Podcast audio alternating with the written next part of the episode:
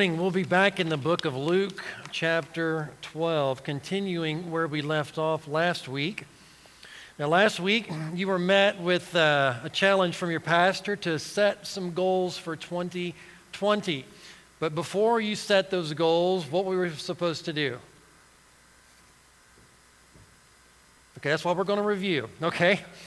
What we decided and what we're going to do is before we set our goals, we need to make sure that we're setting our goals based on godly priorities. We want to make sure our priorities are in the right place, they're in the direction that God would have us to go. And whenever we sit down and we make a plan for the year to, to make 2020 better than it was 2019, we need to make sure that the priority of that, um, of that increase of whatever it is is a godly standard. It is a godly priority in our lives to grow in strength, to grow in our minds, grow in our bodies, and to grow in our spirit to honor and glorify the God who has saved us through his Son Jesus Christ. And I continue to challenge you to, to write those goals down and commit to those. Tell everybody about the goals that you have to gain that accountability to, um, to drive forward to, that, to accomplish those things that you set out to do that are based on godly priorities. So, but in setting these goals, last week we, we laid out what Jesus laid out to the people to whom he was speaking in um, Luke chapter 12. He gave them a warning against covetousness. And covetousness is that desire, that wrongful desire for wealth and the riches of the things of this world, to covet things that are not yours, that don't belong to you, the things that God has not blessed you with, and to wrongfully desire those things above and beyond everything else. More specifically, above what God's riches are for you. And what we saw there in setting these goals, we, we took the warning of covetousness. And the warning should be is because whenever you t- sit down and you write the things that you want to accomplish, or maybe the things that you want to gain in the future, that exposes your heart, that exposes the desires of your heart, that exposes what are the principal things in your life, that exposes your priorities. So when we are writing our goals down, if we write our goals down and we don't see that in, how, how these things can honor and glorify God above actually going and striving for these goals, then we may want to check our priorities. But covetousness is one of those things that's grounded in a misunderstanding that that life is about the abundance of things that someone possesses. And Jesus was very clear. Whenever this man came out of the crowd and he, and he, told, he actually told Jesus, Jesus, tell my brother to split the inheritance with me. Split his inheritance, the thing that rightfully, rightfully belongs to him. Tell him to give me some of that. And then Jesus took a very, very good opportunity to um, give us an object lesson on covetousness. Because the words that came out of Jesus' mouth were, Take heed, folks. Look what just happened. Look what this young man just said. Take heed and beware of covetousness. He called him out in front of God and everybody and said, Now we're going to have an object lesson based on this guy's behavior. Take heed and beware of covetousness. And what he said here is that one's life does not consist of the abundance of the things that someone possesses. Life is so much more than that. And Jesus goes on, to, goes on further in telling this parable about the rich sower. This rich sower, this wealthy man, became very, very wealthy.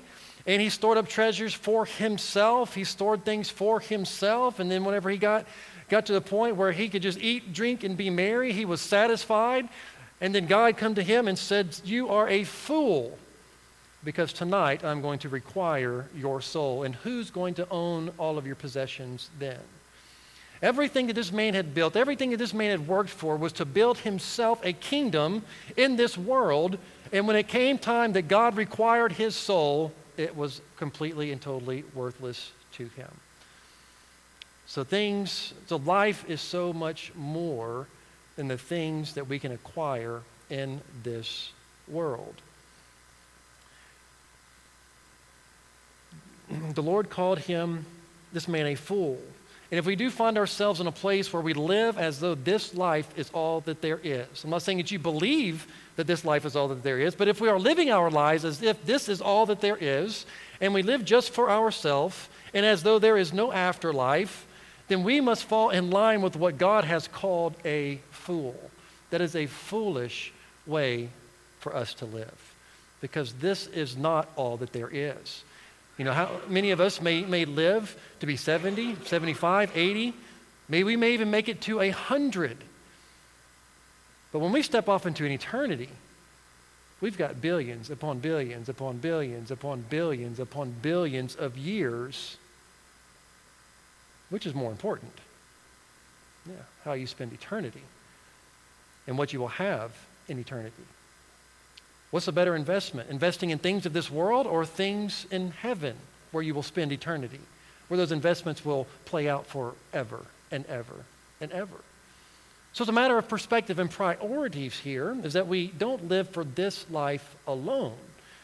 And Jesus goes on to give us the, to give us the um, definition again in verse 21. He said, And so is he who lays up treasure for himself and is not rich toward God.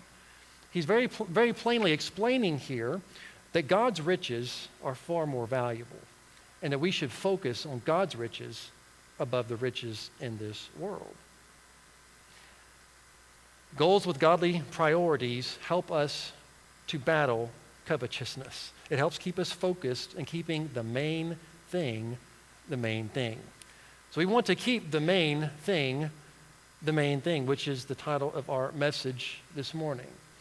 It's about keeping what is right and good in the forefront. It's about not allowing the important to become unimportant. It's, not, it's about not allowing the unimportant to become important. It's about keeping the main thing the main thing.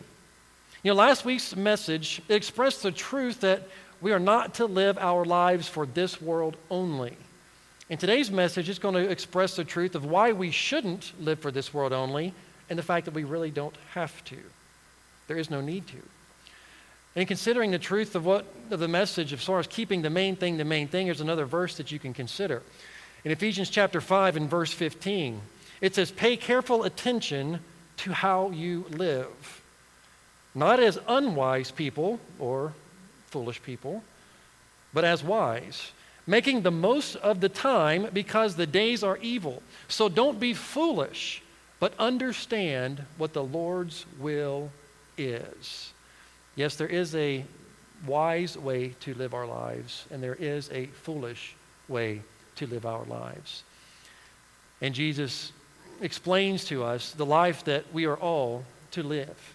It's a life that keeps the main thing the main thing. It, it, keeps our focus on what is the important things in this life because what we do in this life in turn affects what happens in the next life and how we are rewarded in the next life.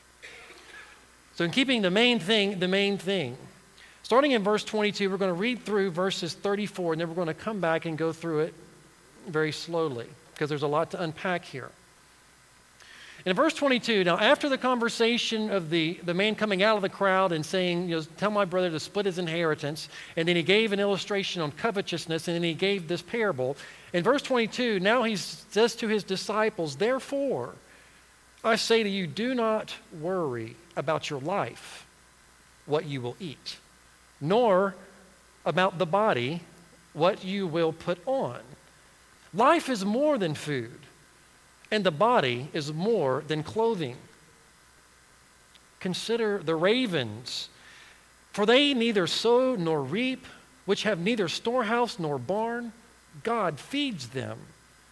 Of how much more value are you than the birds? And which of you, by worry, can add one cubit to his stature?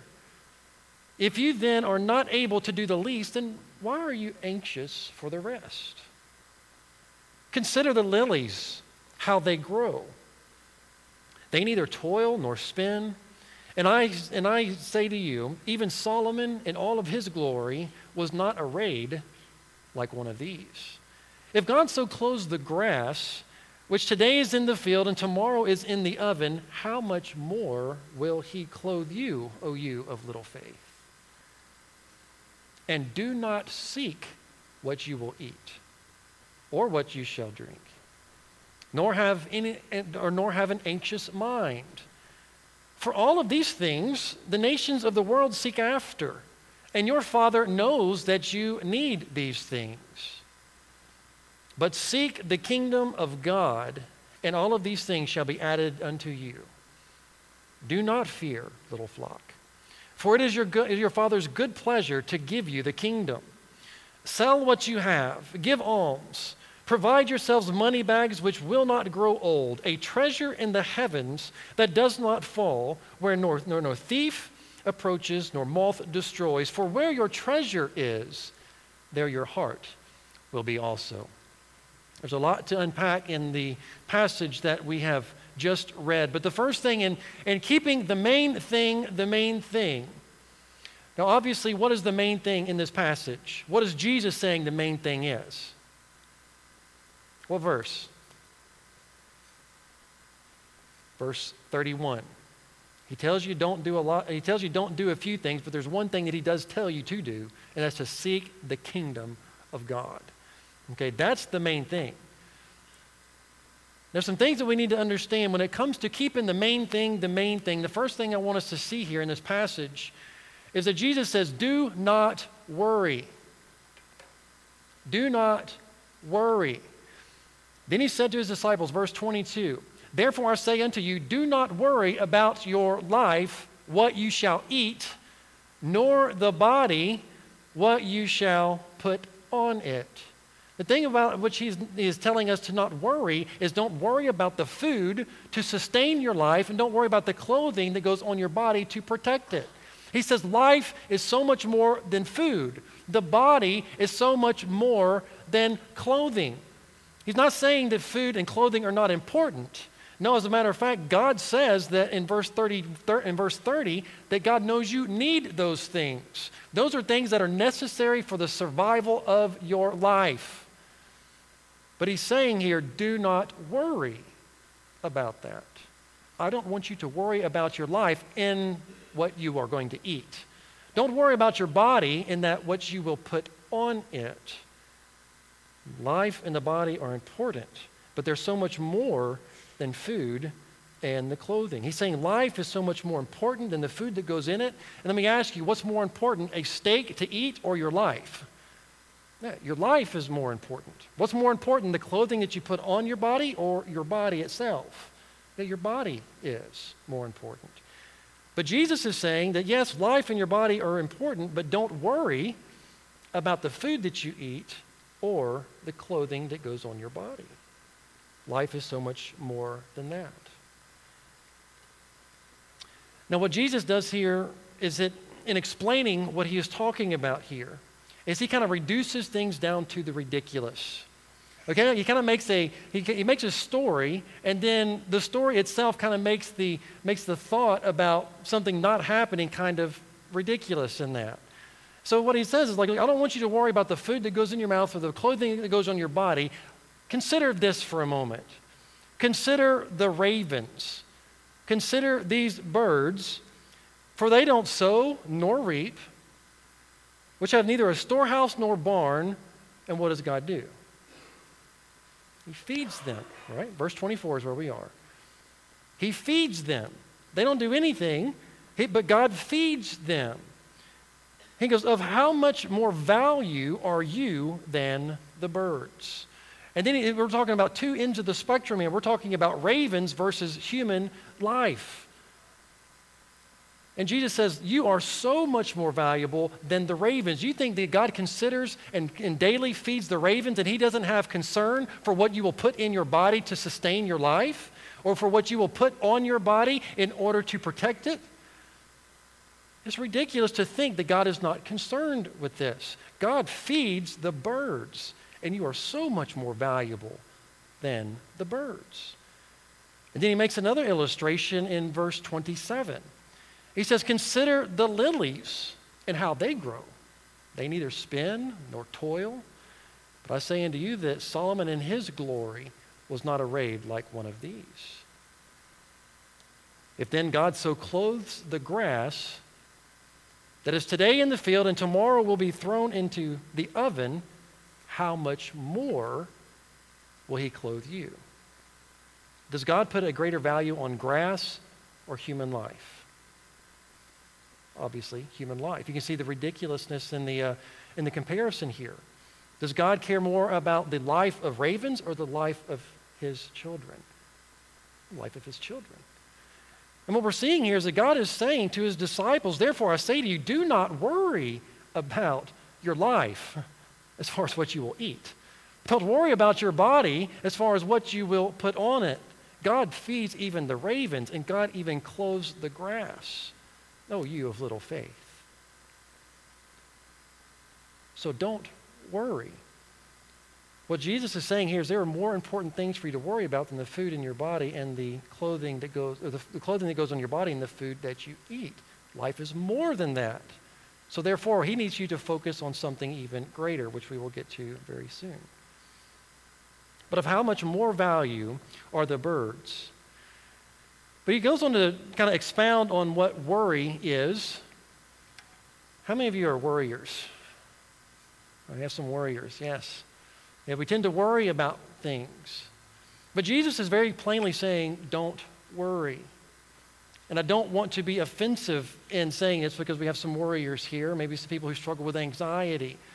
And what I'm going to say, I'm not so naive to say this is just going to fix those, those types of those, those behaviors. I'm not doing that. But Jesus says, don't worry about that because worry is absolutely useless. Would you agree? Yeah. Worry does nothing. He says, And which one of you, by worrying, can add one cubit to his stature? Absolutely not. It's not going to happen. He says, If you can't do the least, then why are you anxious for the rest? Worry doesn't accomplish anything. There's many things that we, that we come across in our lives that cause us to worry. Even if we don't have food on our plate, worry will not put food on your plate. If you don't have the money to pay your bills, worry does not put money in the bank to pay your bills. If your marriage is on the rocks, worry does not initiate healing in that marriage. If you've just lost your job and you need, a, you need employment, worry is not going to get you another job.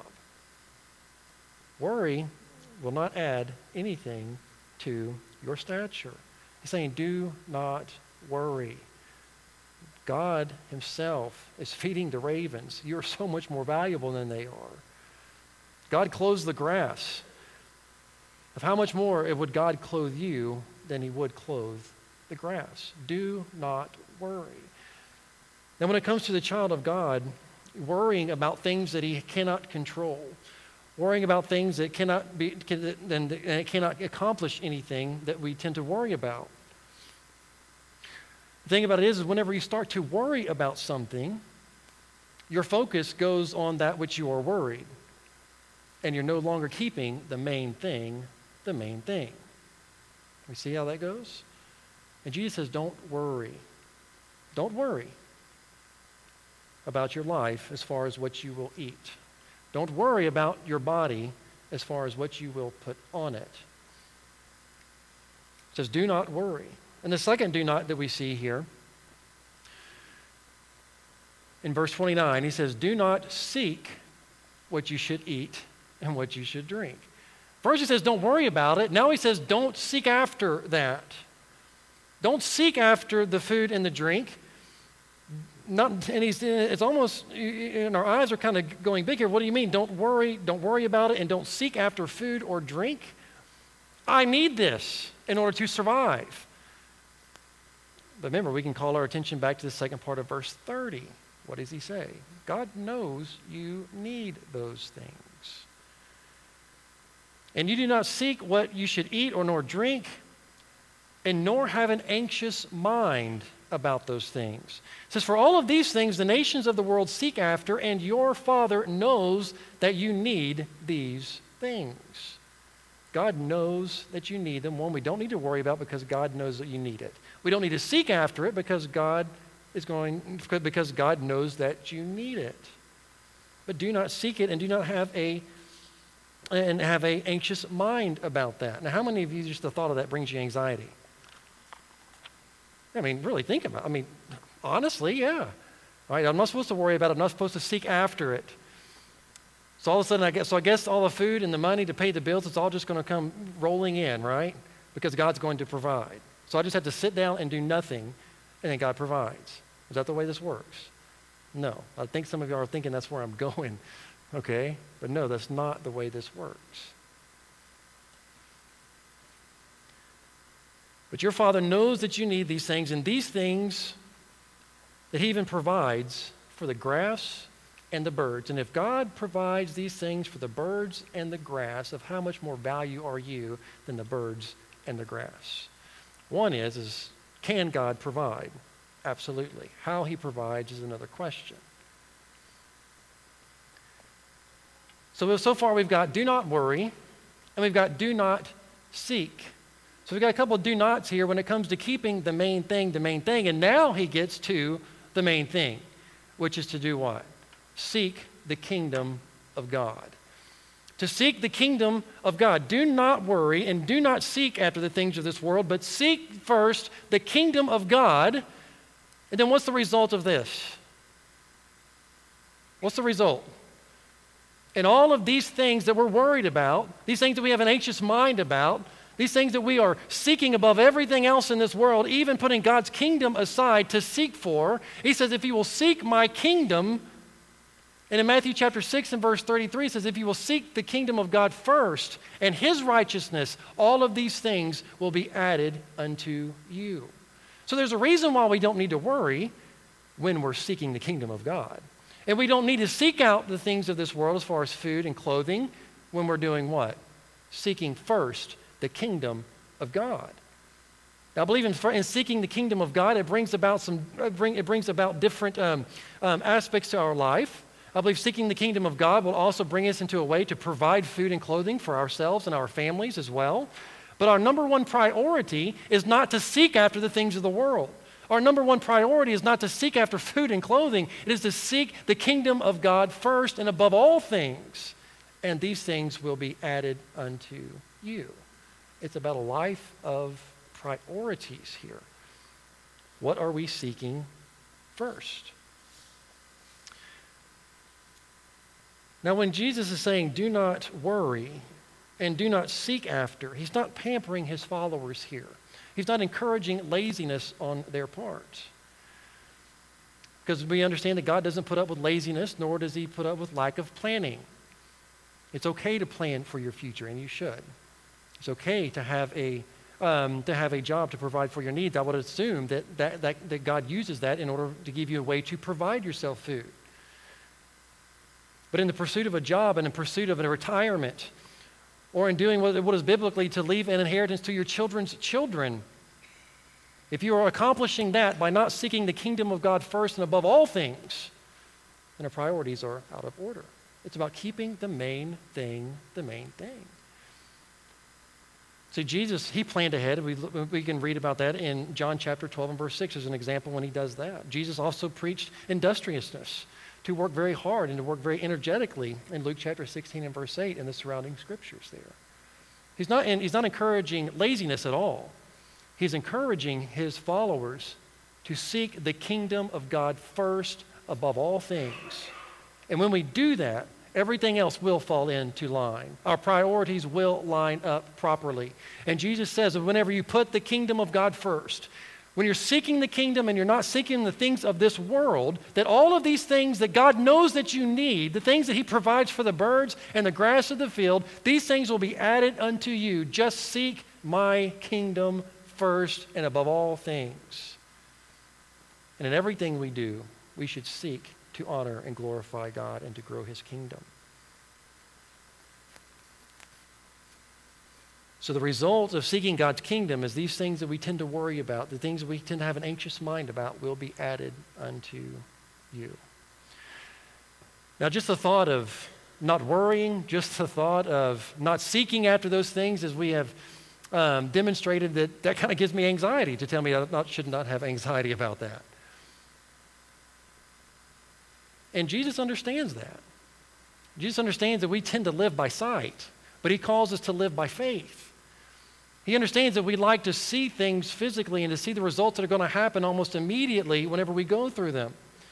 And he understands it's a fearful thing for us to step out in faith and to seek his kingdom first and to put the, put the things of the world to the side or at least shift them down one slot to make, make our priority about seeking God and seeking his kingdom. He understands that sometimes that can be very fearful for us. So, what does he tell us in verse 32? Don't fear. Don't fear. What I'm telling you, there is no reason to fear. There's no reason to worry. There's no reason to seek after the things that give you anxiety. There's no reason to do any of that when you seek first the kingdom of God. Do not fear, little flock, for it is God's good pleasure to give you the kingdom. It's God's good pleasure to give you the kingdom. He says, when we seek first the kingdom of God, all of these things will be added unto us. Do not fear, little flock, for it is God's good pleasure to give you the kingdom and to provide for his children. God has promised this to those who seek his kingdom first. Notice there is a promise here, but there is a condition to meet. The condition to meet is to seek first the kingdom. The promise is that these things will be added unto you. And, and he encourages you, don't be afraid because it's God's good pleasure to give it to you. It gives God pleasure to give you the kingdom of God. When we go back at verse 21, it says, So is he who lays up treasure for himself and is not rich towards God, is the fool. He's telling us, Don't be afraid. It's God's good pleasure to give you his riches, to give you the kingdom of God.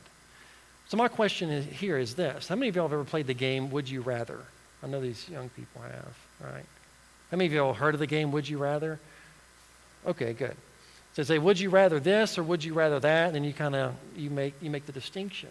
So we'll play that game here very very quickly. Would you rather spend your life's blood in building your kingdom that is temporary, and that whenever your soul is required of you, it will be gone? Would you rather build your own kingdom or would you rather place yourself in the position and seek God's kingdom and allow Him to give you His, which is eternal.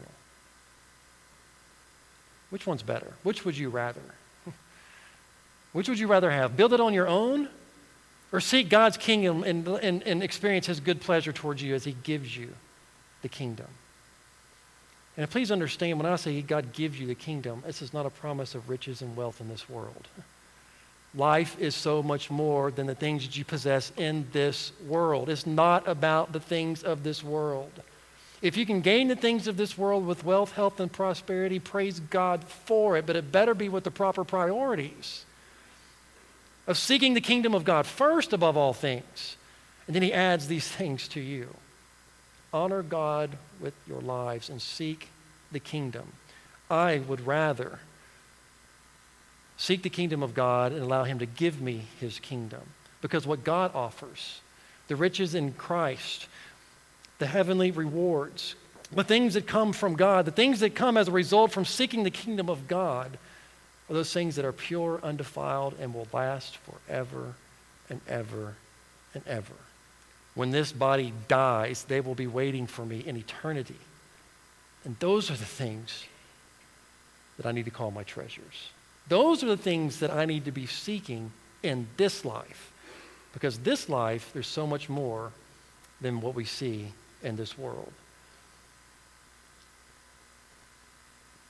So we are seeking the kingdom of God and not doubting God's care and provision in this. Do not fear. Now he goes on to say this. Now, before we go there, there's a couple things I want us to really consider. You know, why, why do we whenever we look at the Word of God, we say we're believers in what the Bible truly says and truly teaches. And I do believe that if we seek the kingdom of God, all of these things will be added unto us in the realm of God's will and His perfect will and His, His will and purpose in our lives. And it may not look the same for everyone, but He does promise that these things, at least as far as the food and clothing go, to be added unto you. I don't think it's so much that we don't believe that God can and will provide. So that we believe that God is lying to us here, but I believe it comes from a, maybe a, a, an attitude or a perspective that what God is going to provide is not good enough for me. Maybe it's not better than what I can get if I seek this at least first. And sometimes we may even have good intentions to seek that for a while, and then once we gain it, then we will put God first. I'm telling you what God has to offer, His riches and glory, is going to, is going to blow away anything that we can gain in this, in this world. And is going to be worth every single sacrifice that we need to make in order to seek the kingdom of God for His honor and His glory. He goes on to even illustrate this further in verse 33, and we'll close with this. He says, Sell what you have and give alms. Provide yourselves money bags which do not grow old, a treasure in the heavens that does not fail where no thief approaches nor moth destroys. For where your treasure is, there your heart will be also. It's almost like saying, Look, if you will seek my kingdom first and trust me with providing your needs, you even have the ability, you have the freedom to sell everything that you have and give alms, and then pick up money bags that will not grow old and store treasures in heaven where they cannot be destroyed, where they will last forever and they'll be waiting for you when you get there. Would you rather? yes. It says, For where your treasure is, there your heart will be also. As our musicians come forward, next week we'll continue where we are next week. The question I need us to ask ourselves you know, have we set godly priorities for our lives? Are we directing our lives by godly goals that will challenge us to grow spiritually and grow our minds and strengthen us in, in the ability to serve Christ efficiently and with longevity? Are we keeping the main thing the main thing? Well, it's a very easy answer to that. You can ask yourself the question Am I seeking the kingdom of God first above all things? Or do I find myself seeking the things of this world? Let's stand and pray. Father, we thank you for this day. We thank you for your word. Father, we thank you that you are a God that knows your people, you know your creation, you know our needs. Father, you have promised provisions for your people. Their needs will be met, Father, but Father, we are called to seek first the kingdom of God and your righteousness. And Father, we need to understand if there's anything that is in our way, is keeping us from serving you and seeking your kingdom first, Father, we need to call it what it is. It's an idol in our lives that needs to be offered up. And Father, we thank you so much that you are a gracious God. That when we cry out for repentance and faith and towards you, that you can restore, you can save, you can bring us to a right relationship and put us back in the direction.